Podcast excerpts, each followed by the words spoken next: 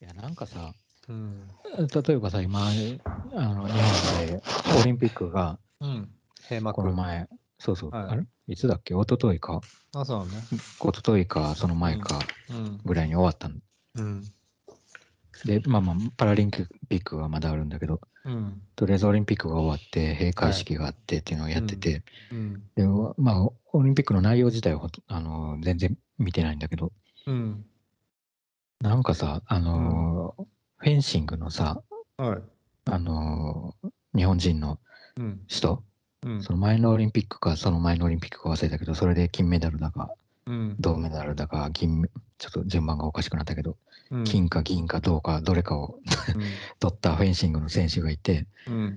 で、その人が新しく IOC の、うん。あ、じゃあ、あ、そう IOC か、うん。JOC か、うん。の委員、委員にうん。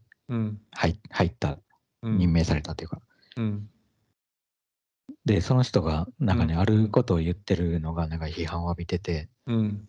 で、それがなんかこう、なんなんかこう、オリンピック、例えばね、オリンピックで金メダルを取ったら、まあ、うん行ける場所が、うん。その金メダリストしか行けない場所があったりとか、会えない人がいたりとかっていうような、まあ、すごいざっくり言うとそういうことをうん。ツイッターで言った、ツイッターだったと思ったけど、うん。で、まあ、そうすると、まあ、うん。ちょっと、見てないわ、まあ僕。うん。知らないわ。うん。そうそう、うん。まあ、ちょっと特権階級的な、うんうんえーあの感じで言っちゃったうん。ら、やっぱりちょっと割と批判を浴びてるうん。感じになってて、うん。なんかその言い方が悪かったの、そんな。うん、まあ言い方っていうよりは、なんていうの、もう最今のさ、ちょっと流れとしてはさ、うん。結構そのオリンピックの委員会とかがうん。貴族的な感じで言われて、で、それが日本に来て搾取してるみたいな雰囲気でこう話されてたから、らで、その中でそういう感じのことを言うと、やっぱり、ああ、なるほど。まあ、その中でじゃなくてもほん、まあ、あの結構特権階級的な言い方うん。につながりそうな話ではあったんだけどさ、でまあ、そもそもオリンピックに出てる選手自体がさ、まあ、当たり前だけど、その記録の、うん。あの、上位の人たちじゃない？その国,、うん。国の中では、うんそれぞれの国の中で。うんその、なんか頑張ってるとか、なんか、なんか面白いからみたいな感じでうん選ばれてるわけじゃなくて、そうだね。上上位何番までみたいな感じとかさ、そうそう。記録が出てる人たちうん。が選ばれてるわけじゃん。うん。まあ、つまり、まあ、彼らはアスリートって呼ばれてるうん。状態だよね。その、まあ、オリンピックってまあ一応アマチュアのうん。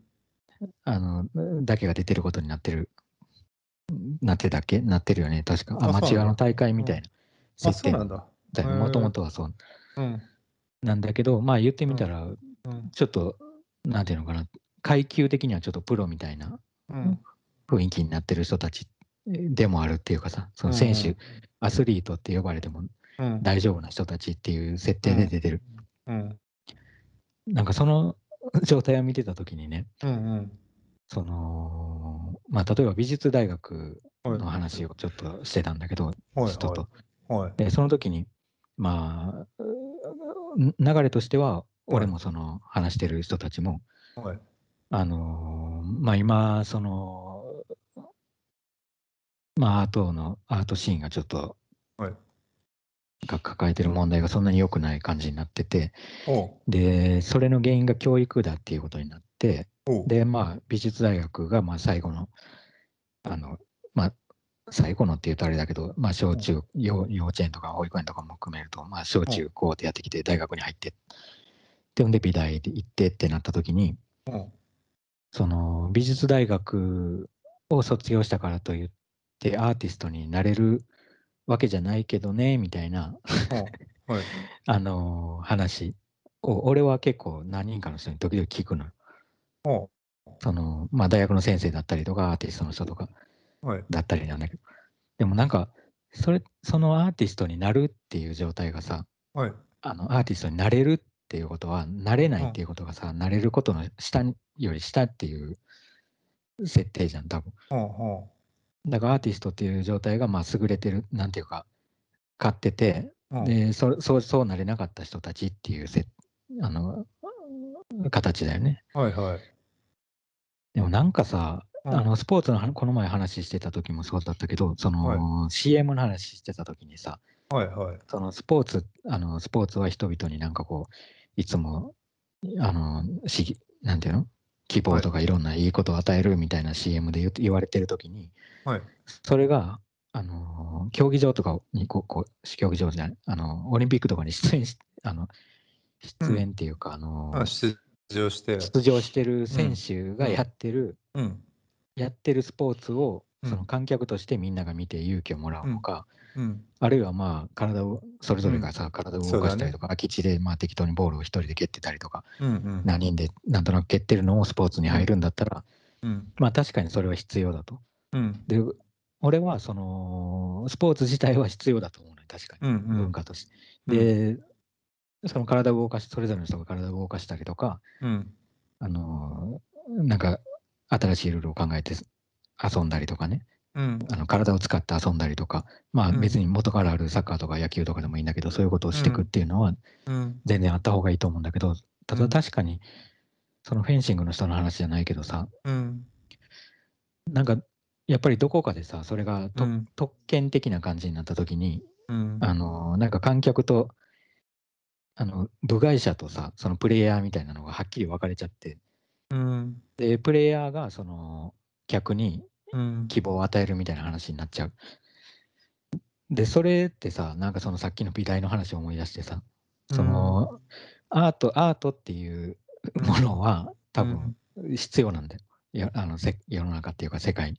うん。で、その必要性ってさ、なんかもっとうんバックグラウンド的な必要性で、うん。あの別にみんながなんかいい感じのものをそれぞれ平作れて平均、なんか造形力の平均力、平均点が上がったとかそういうことじゃなくて、うん。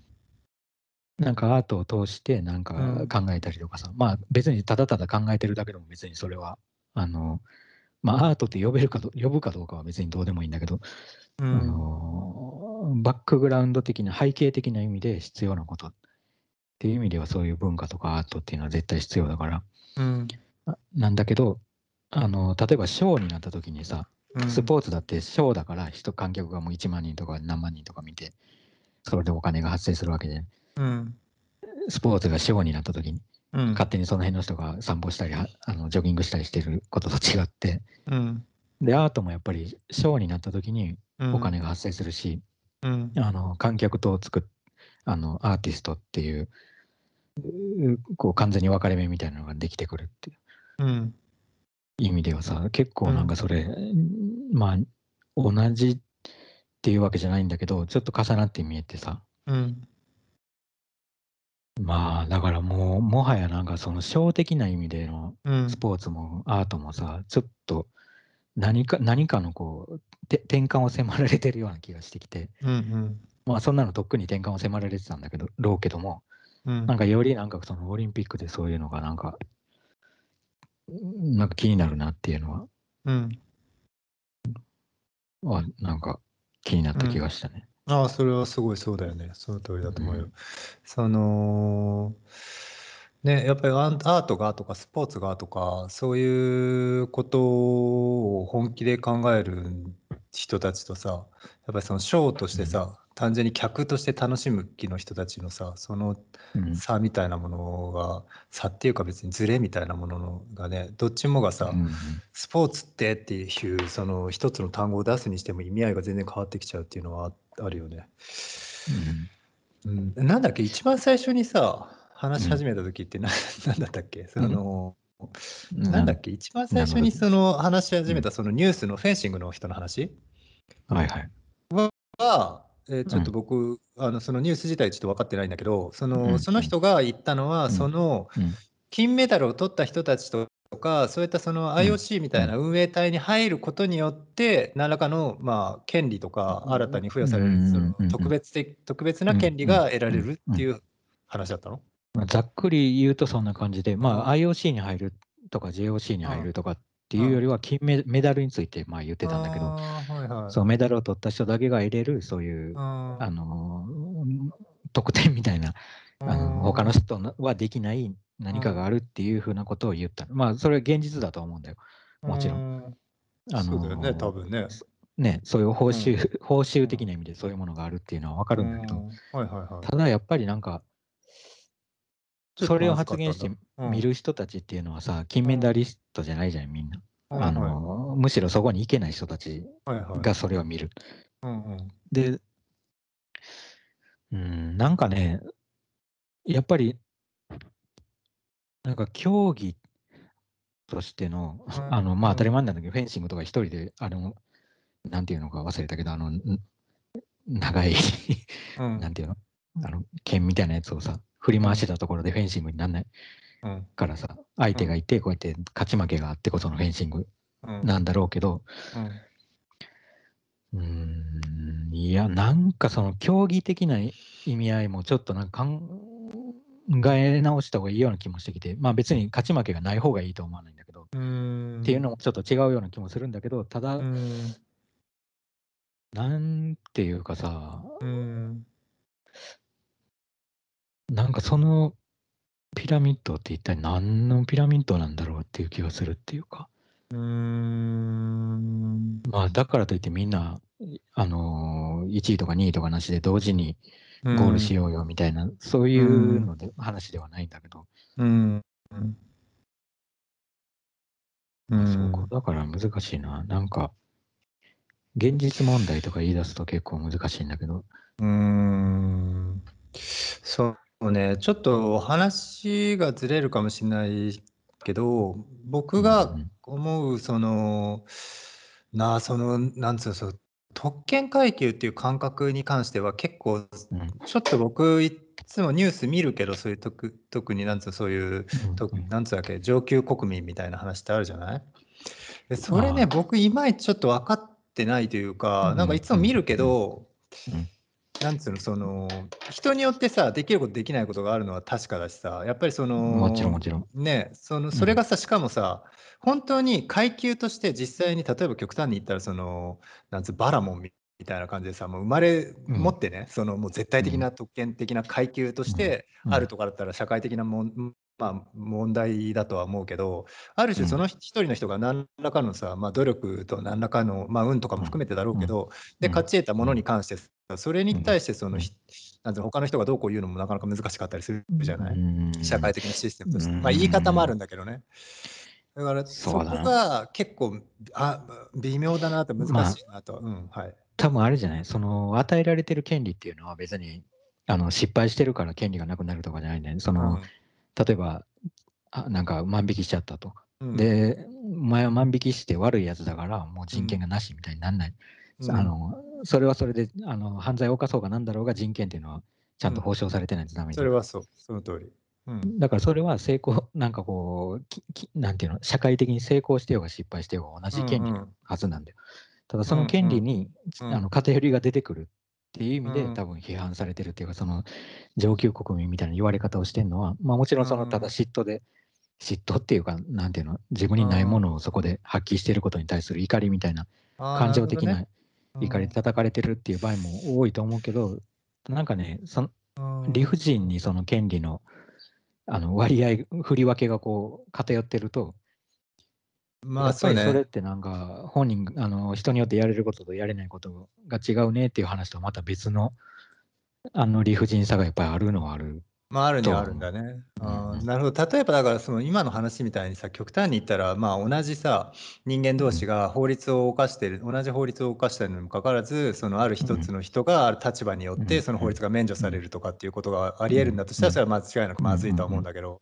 うん。例えばその僕がそのイメージしてたそのフェンシングの人ができることってなんだろう。うなんかその例えばちょっとなんかあのわかんない、えーえーちょっとよく行くお店の 店主から 焼き鳥一本サービスされるとか、まあ、極端に言ったら、うん。そういうようななんかその金メダルをよあのメダリストっていうかうんことで得てることの度合いっていうのが例えばどのくらいなのかがちょっとわかんないから難しい。まあ、わかんないけど、多分なんかその前にそのバッハ会長の、うん。あのー結構特級特権階級ぶりがさ、際立ってこう報道されてたから、あなんかそれに対してさ、まあ、バッハ会長もフェンシングの人だからさ、多分そことなんか直結ししちゃったっていうのがあっ、ててだから別になんか、あのー俺は特権階級だから、うんお前らあの下級の国民とは違うんだよみたいな書き方はしてないよ、もちろん。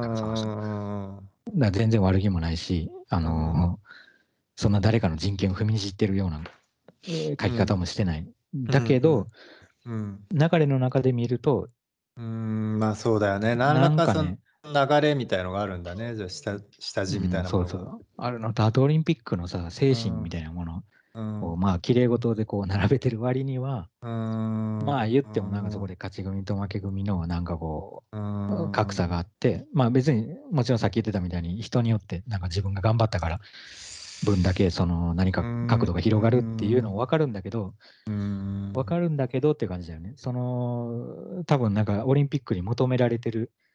なんだろうなそのスポーツにに 対して打ち込む何か、スポーツのみの世界。難しいなあ難しいよ。だって、結構オリンピックって政治的なさ、発信をするのを禁じられてるのよ。うん。あのはい、そうね。だからそれで過去になんか失格みたいになっちゃった人もいるじゃない、うんあのとか罰則を与えられた人もいる。そこでメッセージを発信してさ、きあのメダル、はい。メダルのうん。あの、なんていうの ?1 位とかになった時のあの、うん。なんていうんだっけあれ？表彰状？表彰台？表彰台、表彰台のとこでさ、うん。ポーズとかを取ったりして、はいはい。怒られちゃったみたいうんな、うん。あのはい。罰を与えられちゃった人とかもうん。いるぐらい、そのうん。政治的な発信については敏感なはずなのに、はい。まあ、つまりそれってさ、俗世間からこう隔絶されたさ、ある意味なんうんか聖域としてのスポーツワールドみたいなうん設定なわけじゃん、設定だけだけど、うん。まあそれは全然違う。もともとすごい政治的よ。あのーだって参加してる選手の数も全然国力に、国力っていううんかその国の送り込めるさ、選手の数も全然違うし、うん。200人ぐらい、2、300人のとこもあれば5人ぐらいのとこもあるわけだから、うん。それでなんか、あの公平に勝負とか言ってる時点で、あのー矛盾はしてるけど、うん。まあ、そもそも政治的な問題なんだけど、建前としては、うん。あのまあ、参加することに意義があるっていう世界うん。になってるわけね。うん。まあ、だからこそっていうのもあるんだろうね。みんなの、なんかこう、うん幻想みたいなものをうん。普通に覆ししてくるっていうかさ、まあ、やっぱビジネスなんだっていう当たり前なんだよ。当たり前なんだ、それ。あの、全然当たり前で、そそんな、あの、そこ、ビジネスじゃない、全くそこにビジネスが発生しないと思ってる方がナイブすぎるとは思うけど、うん。まあ、ただどうなんだろうな。その綺麗事をある程度、なんか貫くのも、なんかこう、大切な場合もあるのかなっていう気もしなくもないっていう感じがするんだよな。あれ見てると。うん。え、それがそのさっきの美大の話につながるのは、なんだっけ、そのアーティストとして、まあだからアーティストになれるかなれないかっていうのが、結局そのアスリートになれるかなれないかみたいな話をしたときに、そのショーとしての、まあ、アスリートになれるかなれないかみたいな話？うんショーとしてのアーティストになれるかなれないか？なんていうのかな、その、なんか俺が今重要だと思ってるのは、その、うん優秀なアーティストとか天才みたいなのを生み出して、うん。で、それをみんなで享受することじゃなくて、うん。なんかももっとなんか背景としてのん文化の素養をさ、みんなで、あの、勉強していくっていう方が有意義な気がするのよ。これ美術美術大学でさえよ。うん。あの美術大学がそのアーティストを育てるための専門学校みたいな話もあるけどさ、でも、あの専門教育をするところっていうこともあるけど、でも、なんかそれをしても、もはや、なんか背景になる人たちが増えるだけで、うん。その主役を作って背景を増やすっていう作戦じゃん、それって。うん。で、なんか盛り上がってる風にしていくっていう方法だと思うんだけど、うん。だからその話とさ、だからその運動っていうその CM の話、スポーツが人を輝く、なんか勇気を与えるみたいな話をしたときにね、うんそのスポーツ、それがスポーツ選手のショーをしてるスペ、あの、ショーとして流れてるスポーツのうん。試合のことを言ってるのか、うん。自分たちで体を動かしてる、動かしたりさ、うん。あのどうやって体を動かすか考えたり、そういうことを言ってるのかってだいぶ違うっていうのと一緒で、うん。だどっちかっていうと、やっぱりその、ショーじゃない方うん。の方が今、多分、もうそこからやんないといけないような気がするうん。のに、やっぱりショーじゃないとお金が生まれないから、うん。どうしてもそのショーの方に引っ張られるうん。ちゃう世界みたいなのがあって、かそういうことだと思うんだよね、そのうん。オリンピックの話と美大の話を。まあ、美大、美術大学に限らず、それってまあ、うん。あの何にだどんなものにだってあるうん。ことだとは思うんだけど、うん。うん。うん。うん、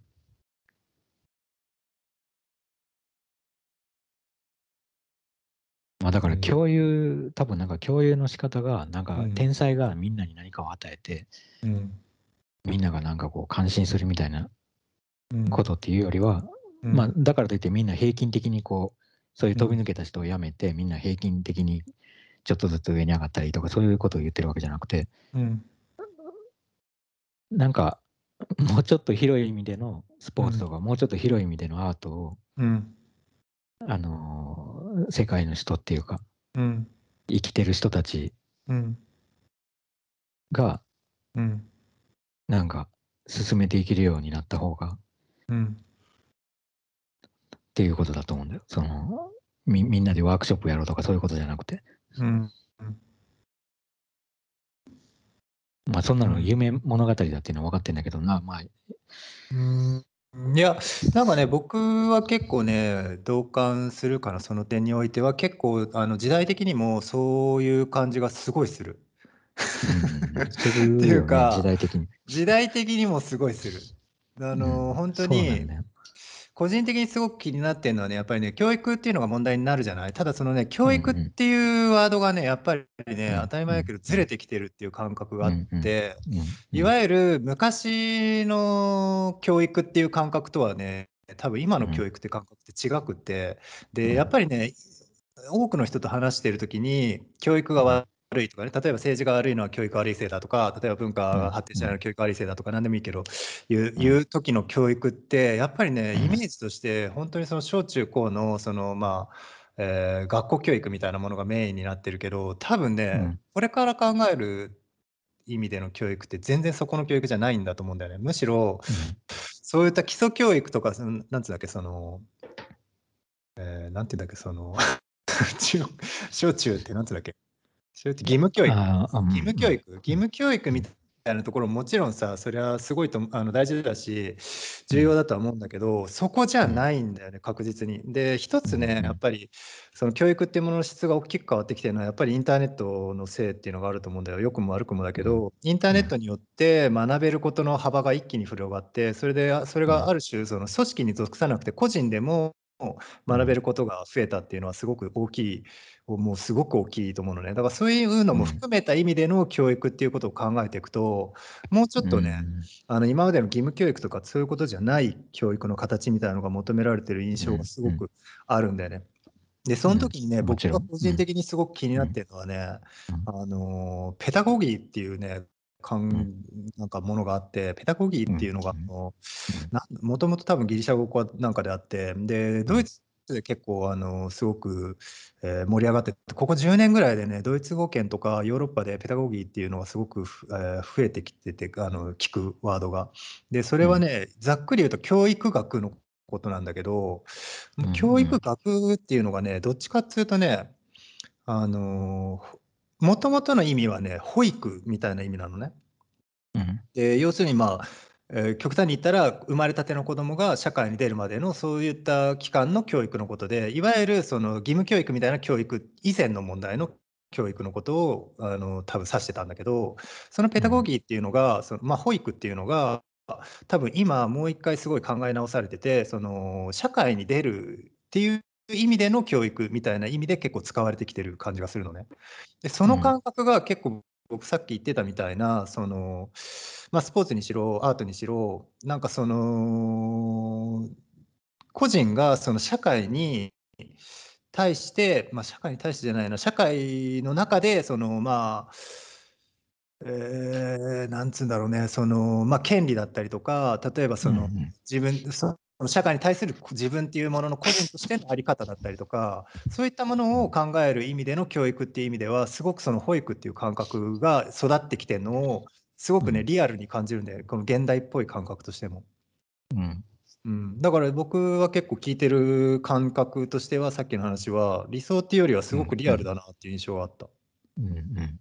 うんで結構でもね、そそれがね、あんまね、でも日本のっていうか、まあ別にごめん、それはヨーロッパでも関係ないけど、うん。たまたま僕の周りに日本の教育関係者が結構いるから、でうん。もそういう人とか話してても、うん。どっちかっていうとやっぱりね、あの社会っていうのが、その資本主義経済社会のことを指してて、うん。教育っていうのが本当にその、なんつうの、義務教育の延長線上にある教育、階段的な延教育でしかないから、でうんそうするうん。とね、本当にね、なんつうんだろうね、もう全くあのゴールが定まったところの出来レースになっちゃって、要するにうんゴールっていうのが設定として資本主義経済の上下でしかなくて、教育っていうのがそれに伴ってのどこまで階段を上せるかっていうだけの教育の意味でしかなくなっちゃうから、うん全くそういう意味じゃなくって、その社会っていうのがある種、そのコミュニティとしての社会であって、うんで生きる場所としての社会であって、うんその教育っていうのがそこに、まあ、対しての多様性だったりとか、そこに対してのその、まあ、クッション的なものだったり、まあ、入り方、入れなかったりっていう、そこら辺うんうんうんのその干渉する部分で、うん。そこに対する教育っていうものが、まあ、結構求められるもちろん。とは思うんだけど、そこがあんまね、ね。ちょっとずれ、だ教育とかきあの社会っていうワードをどっちも使ってんだけど、そのワード自体にずれがあって、なかなか話ができなかったりとかっていうのはある。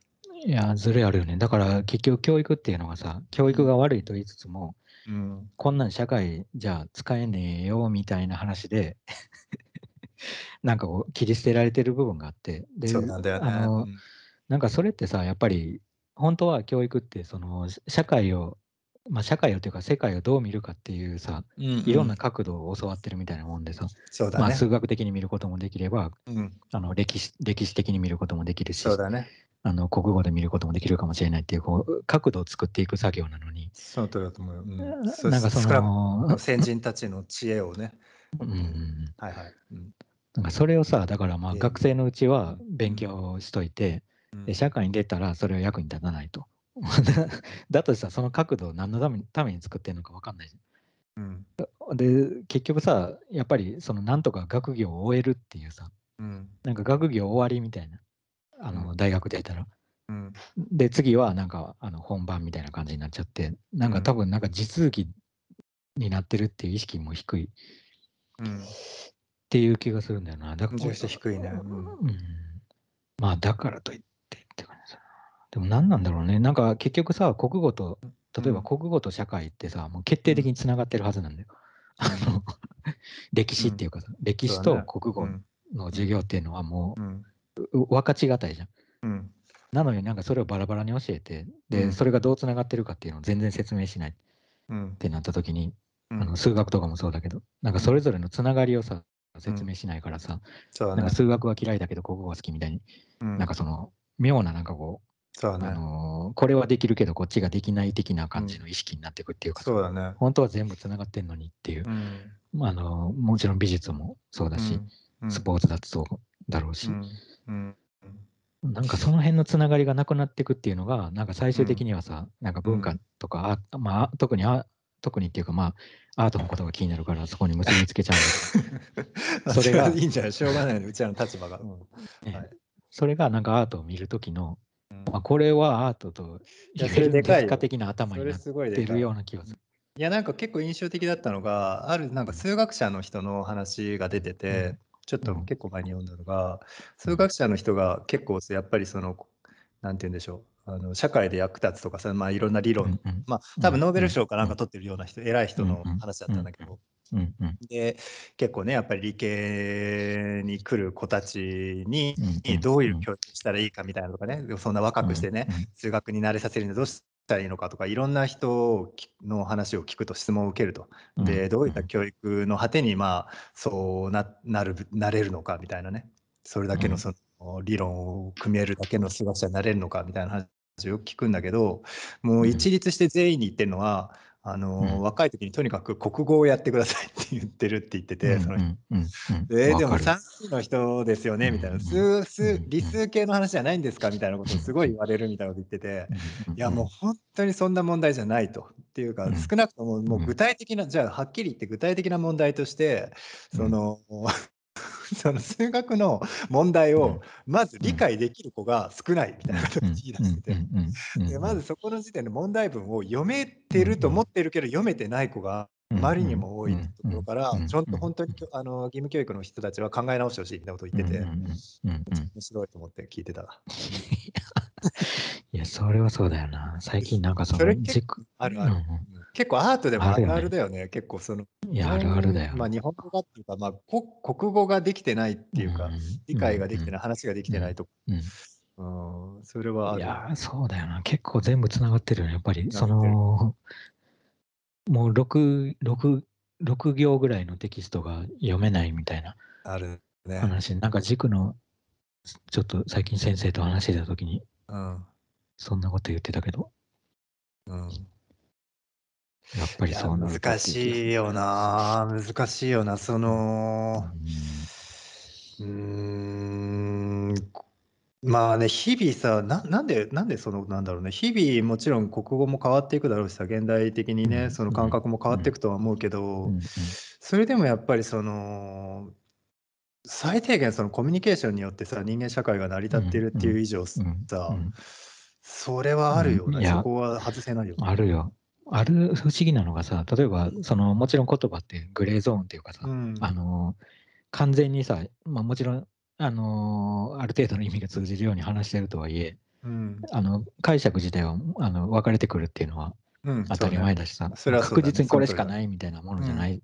ない。むしろそれが分かってほしいよね。それがすごい大事そうそうそうところでもあるよそうなの。そうねでそれに比べて写真とかうん。はもっと、まあ具体的なんだけど曖昧じゃない、うん。そのことなんか、ね。あの言語的に に解釈しようとすると曖昧そうだね。まあ、それはねもそれがパッと出てきた時に、うん。あの写真だから一目でわかるからみたいにそうだね。うん。なっちゃって、で言葉だと長いからわかんないうん。ってなるわけじゃん。うん。なんかその、なんていうの、そこの行き来はないんだっていうか、いや、そうなんだよ。それがすいや、ごい不思議。そうなんだよ。いや、本当にそうなんだよね。その、だ分かる、分かんないっていう感覚が分かるかっていうところからまず分かってもらわないといけないから、もちろん僕もそうだけど、なんかその、うん、それこそ例えば前に、あの、バイリンガルの子の話ちょっとだけしたことあったけどそのバイリンガルの子が例えば犬っていうワードとドッグっていうワードが2つあるんだけれど、ででも実態としての犬は1つしかなくってで要するにその犬っていうもの自体が例えば犬っていう側面やドッグっていう側面があってそれぞれひそれを見る人とか使う言葉とかその社会においてその存在の意義が変わってきたりするじゃない？そういったような形で例えばバイリンガルの子っていうのはまああの抽象性能力抽抽象思考能力みたいなのが育っていくみたいな話があったんだけど、だからそのその抽象思考能力みたいなものがさ例えば抽象っていうことでさ分かってないっていうことになっちゃうかっていうとうん。分かってないっうん。ていうことではなくてそれこそが分かるっていうことうんっていうかさ抽象理解能力っていうもの自体が。うん。だからその具体的なものっていう何か犬っていうものが犬としか分かってないんだとしたらそれは犬っていうものを犬としてしか分かってないってことで逆に言ったら分かってないんだよ、犬っていうこととドッグっていうことがあるってことよりも分かってないっていうこと。だから具体的に何か分かった気になってる人ほど結局その抽象的に理解できてないから、そこの理解っていうものの意味が分かんないとえ犬は犬ってわ理解できてない人の方がアホだってなっちゃうと、もう全然話が進まなくなっちゃうっていうか、うんわかる。うん、難しい。そうだよな。いや、にもう人と人との関係とかでもそうだと思うよ。うん そうまあ、やっぱりなんか、何、まあ、何人だからとか、男だから女だからとか、そうだね。あの、まあ、背が低いから高いから、うん。から始まり、まあ、こういう人だからっていうことがうん。出てきて、まあなあ、そなんかその白黒つけるうん。何か判断するっていうタイミング自体はさ、うん。あのーなんか例えば判断しなかった時に、うん。何かを判断ししなかった時に、それは優柔不断ってなるじゃん。ああ、なるほどね。うんでもその判断っていうことのね、なんか、うんなんていうのかな。何によってその判断のうん締め切りっていうかさ、うんうんうん 判断のタイミングをこう押し量られてるかっていううんことってさ、結構なんか、うん。あのーなんか本当に素直に受け入れていいのかどうかわかんないそのうん。場合が多いっていう気がするけどな。うん。難しいね。そのタイミングって難しいよね、すごくね。そうんの判断。うん。判断。まあそうだね。確かにね。その、さっき言ってたその、側面的なさ意味での抽象性っていうものの理解っていうのと同時にやっぱり時間的な感覚でさその理解っていうもの自体も変化するってことがまたさらにプラスアルファでついてくるからね、うん確かに。うんその判断っていうものをたとしたとしてもその後の判断がまあ覆ることも当然あるし分かりやすければ、だから判断っていうもの自体があるしそのうんうんは「はい」って言ったとしてもさそれが「はーい」みたいな状況になってることもあるし、そういう意味で言うと確かにさらにその抽象度は高まるよね、うんまあ、た多面性というかうん 多面度というか。それをさうん。あのまあその流れっていうかさうん。あのそういうふうにこう線が続いてて、うんでその中でなんか判断を変えたりとかうん。なんかいろんなことが。まあ、うん。あのその対象だって変わってるかもしれないし自分だって変わってるからうん。そこでいろんな判断が起こるっていうことは、まあ、絶対にあるとしてもさ、ある時点の判断をさずっと維持するっていうことをさ、うん。がなんとなくなんかこうなんていうのメダリストになるアーティストになるみたいな時に、うんなんか決断としてそれをしないといけないよって推奨されてるような部分もあるような気がして。うん。だから別にそのなんていうの？例えばアートアアートを作ってたけどそれやめると。うん。でもやめることもさ別に決断なんかしなくていいんだよ、あの別にやめ、まあ、別にやめるっていううん。決断がいらないっていうかあのうん。続けた方がいいよって言ってるわけじゃなくて、うんうん。なんていうのかな？なんか始めるけ始める判断決意もいらなければ本当はやめる判断もいらなくて、うん。本当は。うん。なんかそこの決意がさ絶対的に必要みたいな。うん。成功するには絶対必要みたいな。うん。それ割り切らないとうん。あのジョギング1日100キロ走れねえぞみたいな。うん。何何を何を割り切ってんの？何？そのアーティスト、まあ。じゅ例えばアスリートになるって決めて、うん。その時に何を？何って決めて、うん、だからその判断うん。うんを割り切ってる、まあ割り切ってるっていうか、なんかき方向をこうなんか固定してるっていうか、ああなるほどね、まああもう決めきらないとっていうことなんだね、それが社会的なそのじゃあやっぱりでもそれは本当社会的な看板みたいなもんだよねそのうーん。うん。なるほどね。はいはいはいそれこそそれが変なのね。国国語と数学があんまりなんかうん。理数系と文系が全然関係ないみたいなうん。設定になるのと同じようななんかこう。うん。いやどう考えても走るのだってさ数学とか必要だと思うんだよ、あの 走ることにさえ。っうん。ていうとあれだけど。うんでその走り方みたいなものをさ伝授していくにはもちろん国語が必要だったりさ。うん。陸上の歴史だって分かってないとダメかもしれないしうん。なんで人が走り始めたかっていうのを考えないといけないかも。うん。むしろそっちの方が重要なわけでさ、ね。早く走れりゃいいとも限らないっていうそのうん。まあでもそこには金メダルは与えられないっていう。うん。人人がなんで走り始めたのかを研究してさそれを何かこう突き詰めた人がいたとしても、うん。そこでなんか陸あの少なくともオリンピックからそこに金メダルオリンピック協会から金メダルを与えられることはないだろうし、うん。そうね。まあ何なんだろなんかさやっぱりさその分かりもちろん分かりやすくするために数学とか、まあ、算数とか国語とかって分けてるけどさ元はさ、当たり前だけどみんなさ誰かが考えたことだっていうものな、だけじゃん。例えばうん。何らかの定義、定理なり、うん。まあ、うん。何らかの公式なり何らかのまあ、そのねうん。体系なり、うん。歴史なり、うん。まあ小説なり、う文章なり、それをさやっぱりまずはあ教え込まないとダメだと思う。だからこの文章教科書に載ってるけど、うん。これ誰かが考えたんだよっていうのを まずそこからその定理もうん。これこういうことになってるけど誰かが考えたんだよ。うん。よく言えば誰かがこんなこと考えついたってことだけど、まあざざっくり言ったらこんなん誰かが考えてみたみたいなものなわけじゃん極端に言ったら。うんうんで例えばそれこそ数学だってまあそれこそ数字っていうもの自体だってさうん何千前にさ誰かが考えただけなことなんだから、でそれ、うん。そういったものがさ全部さぐちゃぐちゃにまあ混ざってる中で、今の人たち、うん。今のこの時代でこういうふうに分けて見てるけど、みたいなところから始めないと、なんかその勉強っていうもの自体が結局その全て前に誰かが考えてたことをうん今僕らが知る由があってでうんそれであそういう見方ができるんだっていうことの一端でしかないってことが分かってないと結局それを反数できないしそのんまあつ使えないよね単純な話。あうん。じゃあ自分はこの高校でできるとか照らし合わせることができないとか。うんまあそれはそうだな。なんか全部うなんか味方のうん提案みたいなもの。で、うん。誰か人間がいてその人が花を見た時にうん。何を発見したかっていうことをあそうだね。のことあのそれをどうやって言葉で表すかっていうことを考えた人かもしれないし、あるいは数学的にその花びらの割合なりうん何なりを考えた人かもしれないし、とにかくなんか人と何かの対象があって、でその間にその勉強みたい勉強っていうかみんなが習ってることがあるっていうのが分かんないと、多分本当そうだと思う。本当に先生が言ってるみたいな本当ことですそうね。ね先生が全部知っててそうだよね。うんもしくは教科書に書いてあることとかね。うんそうそう教科書がどっかもう神様のどっかから降ってきた何かでアカシックレコードみたいになってるね。そうそうそれは完璧なものだって思ってるとやっぱり、モノリスみたいにね。うんうん、人知を超えたものとして。うん あるとね。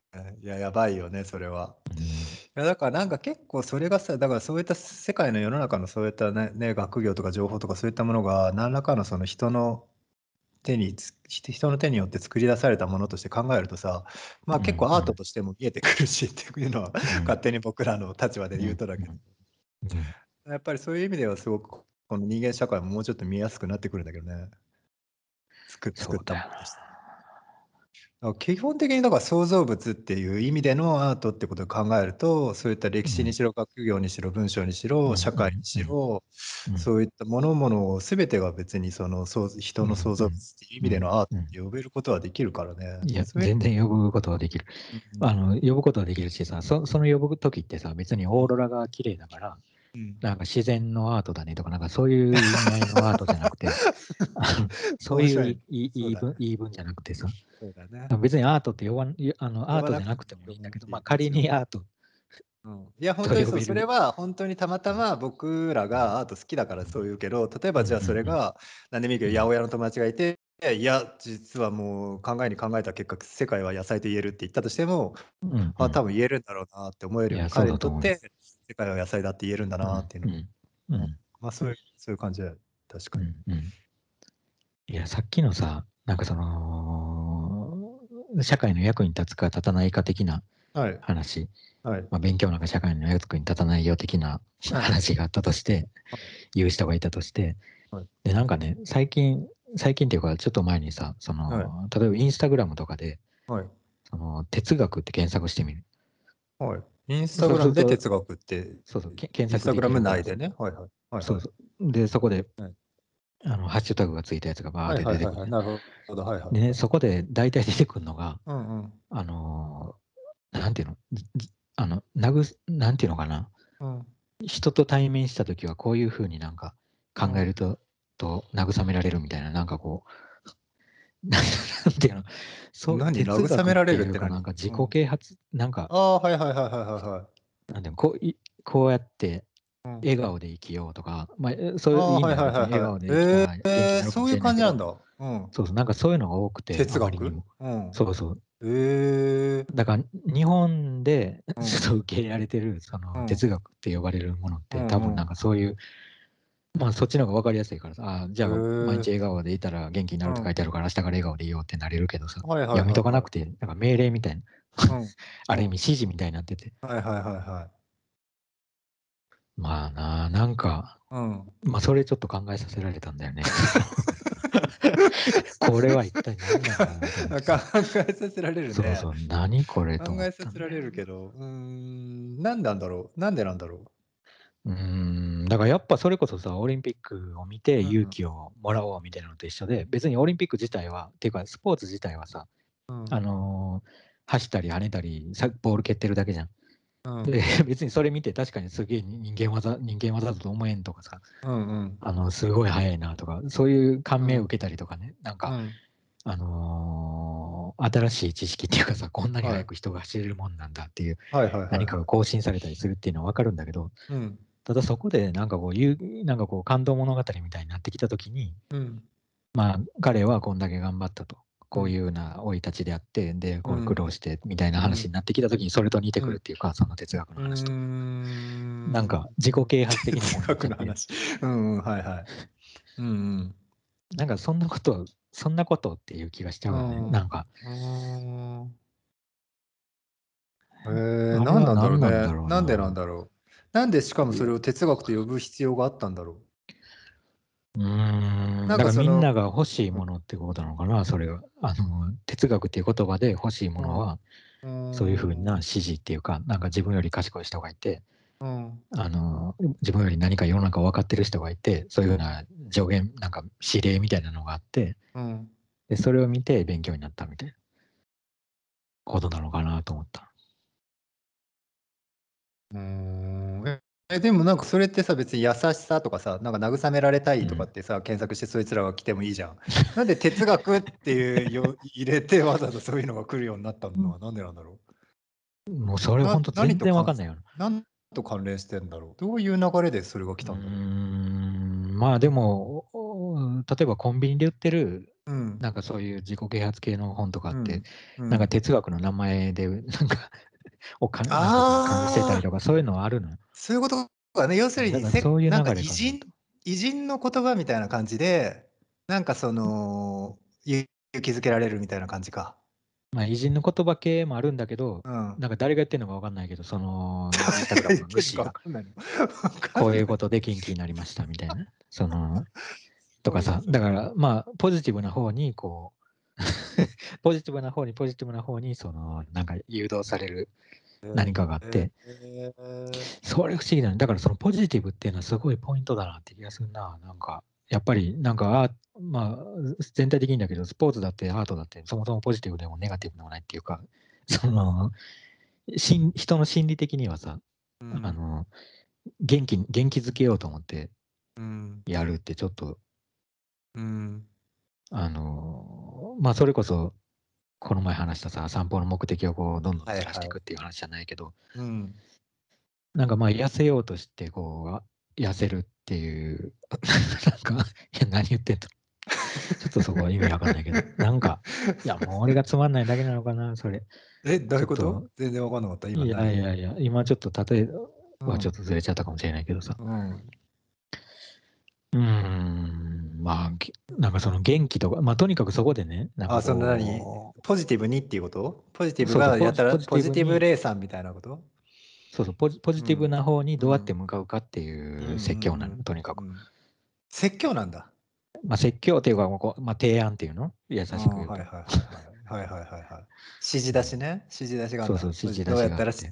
で、実際彼らはそうやって、うん、あ要するにじゃあ基本的にはうん幸せっていうのはポジティブなものだと思ってんだまずまあ、そうだと思う、そうだと思う。あーまあ、ねもう極端な話、儲かるよみたいな話かも。まああ、それだけじゃない。もちろんん、なんかもっと人と、なんかこう、仲良くなれるよとか、まあそういうのもあると思うけど、まあでもな、ポジティブでやっぱりさ、なんか矢印が一方向っていうかさ、あの、あの、すべてに対してやっぱりなんかこう疑いをなく、をかき消していくようなうんところがあるっていうか、ポジティブの方がいいってなった時に、うんうん。あネガティブの方がいいとか、ポジティブの方がいいとか、別にどっちがいいとかっていうことじゃなくてさ、俺はネガティブのが好きだよとか、そういうことじゃなくて、そうね。うん。なんか、もうちょっとなんかそこ、なんていうの？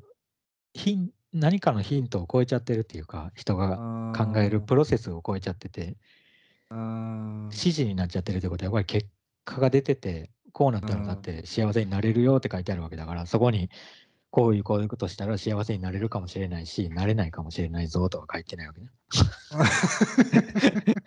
だったら誰も人気にならないから、それだと。断言しないといけないえでそうだよねえでもさもし本当にその本を読んで誰もが幸せになってたらそれこそ別になんて言うんだろうすごいことだよねでも絶対そんなことないよね多分その人たちの中でさ、不幸せになってる人もいるよね、きっと。少なくともそう感じた人もいるよね。うんまあ、ただその比べようがないからさ、判断で。例えば、それを実行しなかった時と実行した時を比較して、うん。幸せ度が実行した時の方が10%上がったとかっていう、なんかそのく薬とかの試験じゃないけど、そういう治験じゃないけど、そういうことができないじゃない。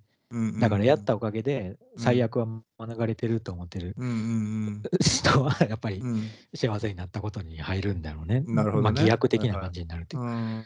はいはいまあ別にあの幸せと思うこと自体は全然うん。いいと思うんで、その自分は不幸だとずっと思ってるよりは、もちろんそあのストレスにならないから、あの体の負担はいはい少ないと思う。うん。少ないと思うんだけど、うんうんうん。なるほどね。まあまあまあ、でもな、それだと、どうなんだろう、いろんなものを見たときにさ、うんうんやっぱりそれが元気になるかどうかっていう視線、し視点にこうなっていくっていうのは、そういうこととなんかつながってる気がするんだよね。元気になれるかなれないかって。はいはいはいはい予選で負けたから元気になれなかったじゃないかみたいな。どうしてくれんのよ。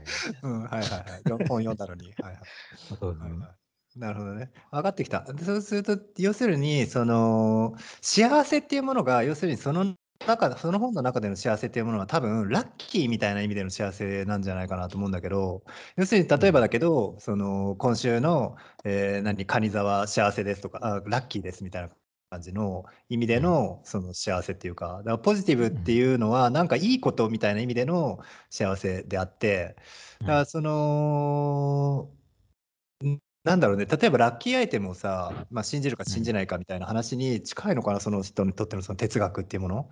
例えば偉人の言ってる、まあ、偉人とか哲学者の言ってることっていうのを、うん。多分でもさ、なんていうの、当たり前だけどさ、どう考えたって誰かの何かのさ、その幸せになる方法みたいなものがさ、本当にうん。確立できてたらさ、全人類が幸せになってるはずだしさ、そんなことは絶対ありえないわけだから、普通に、まあ、1秒も考えなくても分かるよね、そんな誰もが幸せになれる方法があるなんてことはないっていうことを。だからそういう意味では、うん。だからそのラッキーアイテムみたいなものを例えばだけど今日何でもいいけど黄黄色い巾着袋を持って歩くとラッキーですって言われてもそれが絶対に全人類にとってそれが幸せになる方法だっていうことを分かってなくても分かってないっていうかそんなことを信じれなくても持つ人は持つ。うんそれをし、ポジティブに信用しようとして。だからそれに近いのかなっていう気がするけど、そんなことないのかな。ラッキーって意味での幸せっていうものと、なんつうんだろう、その、まあ、どうなんだろうね。その、要するにさ、そこに書いてあることってさ、うんあのこの本を読め読んだら面白いよとかっていうよりは、うんっていうことじゃなくて、むなんか、いや、何なんだろうな、なんか心理的な感じなんだよ、とにかく。心理操作的な感じっていうか、ああ、はいはいはいはい。なんかそれって結構一見近道に見えるじゃない？いきなり元気になれるの。その、本当はさ、あの、喜び、喜べるには結構遠回りが必要だし、あのうん永久に喜びなんか得れないかもしれないし、その遠回り自体が喜びになるかもしれないし、わかんないんだよ。うんにもかかわらずね、そういうやつって、なんか直結、なんか近道的な感じなの？すぐ幸せになれるぞみたいな、もう今日やったら。うんまあそれを100年続けたら幸せになれるかもねって書いてあったら誰もやんないから、あのうんもう今日からまあね始めてくれと。で、帰ってきたらもう笑顔になってるみたいな。うんなねそういう感じ。まあね、どうなんだろうね。ああ、わかんないな。なんか、やっぱ、やっぱ、どうなんだろうな。なんか人のさ、なんかこううん。醜さみたいなのとかさ、うん、なんか暗部みたいなもの。っうん、てさ、うん。なんか、なんていうの？なんかそういうのと真逆にあるから、うん、なんていうの？なんかこう、かなりこう角度をこう限っちゃ、く区切っちゃうような気がするよね。その、そのポジティブシンキング的うな。ん鏡見てさ、俺あなんかうん。俺は天才、俺は天才とか言って、うん。あの、思い込んで自信をつけるみたいな。うん。あの、まあ、自己暗示って、まあ、それは、それでなんかうまく、うん。なんかうまく運ぶことがあればそれでいいんだけど、はいはい。まあでも、どうなんだろうね。やっぱり今となってはちょっと、うん。なんかいろんなことにちゃんとこう、えーなんていうの、時間を持って考えて、うん。で、まあ間違ったとしても、なんか、はまあそのプロセスをちゃんと自分で見見ていくしかないっていう。うん感じな気がするけどけどな、なんかその直結系のやつはやっぱなんか無理、無理がある気がするんだよな。なんかあいつ嫌いとかなってるのと一緒っていうか、その、うんあの人は好きだけどこっちが嫌いみたいな。うんと同じぐらいのスピード感な感じがしちゃうんだよね、そのその幸福のうん見つけ方っていうか。そうね。うん、確かに。その、手っ取り早さがね。手っ取り早いものがね、好きだからね、やっぱりね、人はね。ああ手っ取り早くなってるような。まあ、楽したいっていう気持ちがね。いや、でもやっぱりこ、やっぱりその、立場的にさ、うちらが困るのはさ、例えばアートとか哲学とか、もしくはスポーツみたいなのもそうかもしれないけど、その持ってる言葉の意味がさ、もう変わっちゃってるんだとしたら、ちょっとやばいよね。例えば、その、うん。哲学っていうものがさ、なんかその、うん。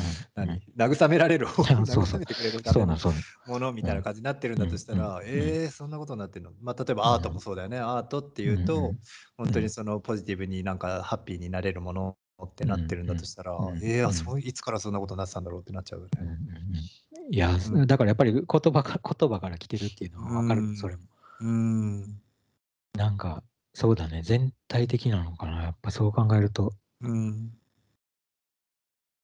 アートなんてもう完全にそうそういう、ここに入れアートはわってる部分はもう。だいぶ違うよね。言葉の持ってる意味が。あ れ あ、そうだったんだみたいな感じに感じることはすごくあるよ。アート。あるよね。だから、なんかさ、えちょっとあれだけど、なんかずれるかもしれんけど、うん。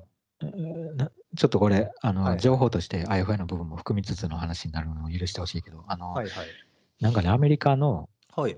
ある、その、あの、銃に、銃の規制をうん推し進めようとしている団体、まあ、はい。銃に反対、銃社会に反対してる人たちだよね。はい。で、彼らがね、その、はい。あるイベントを企画して、はいあ。のまあ、要はその、銃の委員会、なんていうの、あの協会みたいなのあるじゃない、うんうん逆にね全米なんとか、ライブはいはい協会みたいな。はいはいはいはい。そこの重鎮みたいな人をはい講演に呼んで、講演してもらうっていう内容なんだけど、ただ、えー、そのその人たち銃がアンチの人たちがその銃協会の会長を呼ぶんだ。そうそう、で、アンチだとは言ってないのよ。その、こここのはいはいはい地域で演説してほしいって言ってまずまず呼ぶの。はいはい。で、読んで、その人がたちが、その人たちが来た時にね、うん、空席の座席がずらーっと並んでるなるほど。の。はいはいはい。で、その時に、その企画した人は、今まだリハーサルだから、あのはいはいまだ来てないと。だはいから一回ここはいはいで演説リハーサルしてみてほしいってお願いしてなるほど。はいはいはい。で、そこでもう誰も座ってないのに、その、かんあのーライフル、あの、はいはいはい銃のはいはいはい。会長が。委員会の人は、会長は演説をするはいはい。で、実はその座席の数がね、その、はいはいあるじ、ある時期の間に、その銃の、うん、あの、事件で犠牲になった人の数なの。なるほど。なので、だからまあ、その、その空席に、まあ、その、い例みたいなのをやってきてるとかなんとかって話じゃないんだけど、ただまあ、これ、これないで死んでるから、やっぱり。なるほど。だからその、それをね、何かで見たんだけど、うんまあもちろんそれはなんかアーティストがやってたりとか、うんあのー別にアートとして何か出されてるわけじゃなくて、うんうんうん普通にそういう批判として、なるほどあ。のー自由に反対する人たちが企画してやってるだけなんだけどさ。なるほど。うん。だからそれの方がさ、オーロラとかさ、あのー砂漠とかを見て自然のアートだとかはいアート、アートみたいだって言うじゃん、日本で。自然のアート、うんまさにアートだみたいな。うんでもそういう、今話したようなことに対してはさ、それが、これはまさにアートだとは言わない。うんうんうんうんアートと言える言えるとは言わないじゃん。うんうんうんまあ、ただのそういうなんかイベントとして、まあ、扱うよね。うんまあ、別ににアートとそれが呼ばれた方がいいよと思うわけ言ってるわけじゃないんだけど、確かにね。なんかそのさ、なんかうんうん何なんだろうね。その狭狭さだよねううん。うん、別にオーロラがねクソだと思ってるわけでもないし、要するに僕らが言ってるのってその狭さに対してちょっとどうなのうんって思ってることだよね。うん狭さとか、あるいはオーロラがさ、一体何なのかっていうことじゃないじゃん、それって。うん、オーロラ見た瞬、間に、うん。これはまさにアートだと。うんうん。その例えばオーロラだって物理現象みたいなさ、はいなんかいろんなことが起こって、笑っちゃうけど。うん、しかも多分歴史上、歴史に残ってるわけじゃん、このじすごいオーロラ見たみたいな、ね。書物に残ってる場合もあるかもしれないし、あるいはなんか神様に例えられて出てくる時もあるかもしれない。うんでそういうことも含めて、なんかオーロラのことを見てるってことじゃなくてさ、うん瞬間的にオーロラ見てさ、自然のアートだって。なんかそう自然のアートだみたいな。だから要するに無意味、はいはいまあ無意味じゃないかと。何 無意味だけどなぞってしまったんだよな。うんそうそう。っはいっていう設定なのかなっていううんはい。気がしたな。あれ、この、この話、この前したっけ？してないか。え、その銃社会の話？従者がいてこのオーロラみたいな。従者、あの、やってない。してないオーロラの。話した気もするけど、してないと思う、多分。うんなんかの時にしたかもしれないけど、してないと思う、多分。まあね、もちろんオーロラ綺麗に思う人は別にそれを 否定するわけではないんだけど、もちろん綺麗だと思うんだけどね、えーうんそこでなんか自然のアートだって思わず叫んじゃった人がいたんだとしたら、それすごいなと思うよね。うん ちょっと面白いよね。ちょっと呼び出して話してみたいけど。なんだよな。まあいいんですけど。それはだからその銃社会のその人の話もうん面白いねうん。すごく面白いね面白いな面白いよね。なんか、これ続けていいの？はい、もちろん。なんかね、はい。あのーこれまたなんか、はい。銃とち、銃のその話と違う話なんだけど、うんうんなんか、これもアメリカだったと思うんだけどな、なんはか、ほあるホテルがあってね、はい。で、それが犬の形のホテルなの。よ。犬あのの家、え犬自体の形をしているホテルなの？もうもうそうそう、形がもう犬みたいな形になってて、まあ、あの、外見がってこと？箱が？そうそう、箱っていうか外見家が箱が。で、まあ、そんな大量に泊まれないよ。だから、一家族ぐらいしか泊まれないサイズなんだけど、面白いね。まあでも、一軒家ぐらいのサイズ。はいではい。でね、それが、まあこれちょっと テレビで見た話なんだけど、なんかちょっとヤッターマンのなんか犬のあーあったね。みたいな、そういう感じの。あった、犬そうそうそう、ああいう、そうそうそう、まさにあの感じで、まあうん。顔のとこに入れたりとか、いろんな、はいはいはいはい。あのー、体の中みたいなところこう行けるみたいな感じの家で。でねう、ん。その、いこの、この犬は一体何のために作られたでしょうっていうクイズが出たの。ええまあ何のためクイズなんだ。ホテルなんだけど、まあホテルっていうのは分かってるんだよ。ホテルなんだけど、はいこれ目的は何なんでしょうってなった時にね、うんなんか4択ぐらいあって、うん。なんか1が動物愛護の訴えるためみたいな。はい。で、2番目がうん。アートとしてって書いてあった。うん。で、はい。3番目が、はい。まあ、ちょっと忘れたけど、動物愛護的な他のもなんか、社会的になんかそれが訴えかけれるようななんかやつだったのね、4, 4択ぐらいで。はいはいはで、回答者の人がね、答えたのがね、い。うん。まあさすがにアートだと意味がないから、その、い一のその動物愛護だろうと。その、こんな意味もないのにこんなことしないよって言った。はいはい。で、正解はアートだったの。あの、べなんだと。だから深く考えすぎたね、僕たちはって言ってた。なるほどね。うん。なるほどね。あのアートだったら別にもう好き勝手やってんだから、そんな意味なんか何もないのにもかかわらず、深読みして、動物愛護のメッセージがあるんじゃないかと深読みしちゃったよっていう感じで言ったの。うんなるほどね。なるほど。いや、それもね、さっうんきの話というか、なんか、あの別にアートがなんかこう、もっとレベルが高いものだから、そういうふうに意味がないとか言わないでくれよとか、なんかそういうことじゃなくてさ、はいはい。なんなんだろうな、そのもちろん動物愛護的な何かもあるかもしれないしっていうのも含め、うまあ含んでるかもしれないじゃない、アートであっても。うん。はいはい。うん だからアートっていうのがそこで、それ省かれてるってことじゃん、もう完全に。うん。アートで、アートだっていうその選択肢がさ、うん。他にその動物愛護なんなんだろうっていう社会的な目標がうん。あの選択肢としてあるってことは、うん。まあ、アートにはそこはないと。それはない。うんまあ、はっきり言ってそれが動物愛護を訴えててアートだったとしても、俺はつまんないと思うけど、つまんないのはつまんないんだけど、ただ、まあ、なんていうかな、そのアートっていう言葉の扱いとしては、うん。なんかね、ちょっとさ 寂しいっていうか、なんか、ああ、でもこれよくある感じだなっていう。よくあるよなって。なんかあるよね。なんかその俳優の人とかにさ、うん。が社会的な発言とかしたりとか、うん。なんか思想が見えたときに、うん。いや、俳優なんだから、そういうう、ん。なんか余計な社会、政治的なことを言うなんておかしいみたいなことになってたりとかさ、スポーツ選手もさ、うん。純粋なスポーツ選手なんだから、うん。そんな会議場と、競技場とかでその、政治なんかオリンピックに的行為をしダメだって。そうそう、まあ、例えばオリンピック反対みたいな人がいたとしても、うん。そういう発言は、まあう、ん純粋じゃないと、うん。なるほどね。ナイーブじゃないじゃないかみたいなうん話になるはいはい。のも思い出したし、はいはいはいはい。まあそのアートっていう言葉の扱いもね、まあ気になるね、うんそういう、まあ、あの、それ、それ、それだけをやり玉にあげて、そこだけが、それだけはミスってるじゃないかって言いたいわけじゃないんだけど、うんうんうん。まあよくある感じっていう意味でうんうんうん。気になったな。うんうんうん。